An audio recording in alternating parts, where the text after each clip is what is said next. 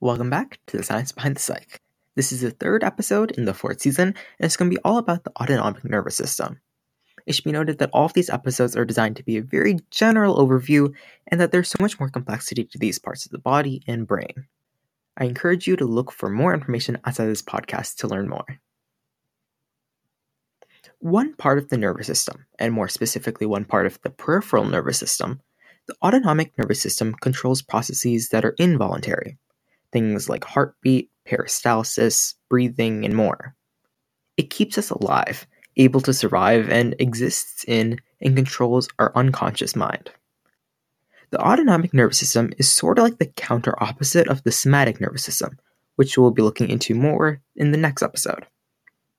For a little bit of context, the somatic nervous system controls our conscious movements, like talking and walking, while our autonomic nervous system controls our subconscious, like our unconscious breathing, part of our circadian rhythm, and our digestion. The autonomic nervous system is comprised of the sympathetic, parasympathetic, and enteric nervous systems. Sympathetic and parasympathetic nervous systems affect our responses to stress and release, and our enteric nervous system affects our peristalsis, or the movement of food through our digestive tract. The autonomic nervous system is key to making sure that we're alive. If we didn't have it, we'd stop breathing when we're sleeping, spend energy thinking about keeping our digestive system working and our cardiovascular system up to pace, and we'd have to literally consciously sleep, which probably wouldn't be very relaxing.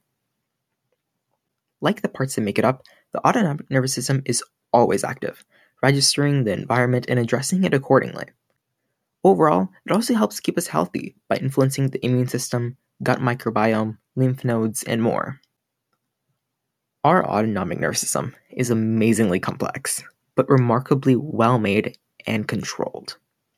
While we never are really able to sense it in action, without it, we wouldn't be here. And without it, you wouldn't be able to listen to this podcast. It's just one part of what makes our nervous system so intricately perfect. My research for this episode is from Waxenbaum, Reddy, and Varacallo, 2021, and Stat Pearls through the NCBI bookshelf. Note that these episodes are designed for the common person. Please do not rely on any of the information I share in this podcast in any way for the health of yourself or for the health of others. If you feel like you have a condition mentioned or not mentioned in this podcast, please do not come to me. Instead, go to a trusted physician, medical professional, or other reliable source of information and help for further guidance.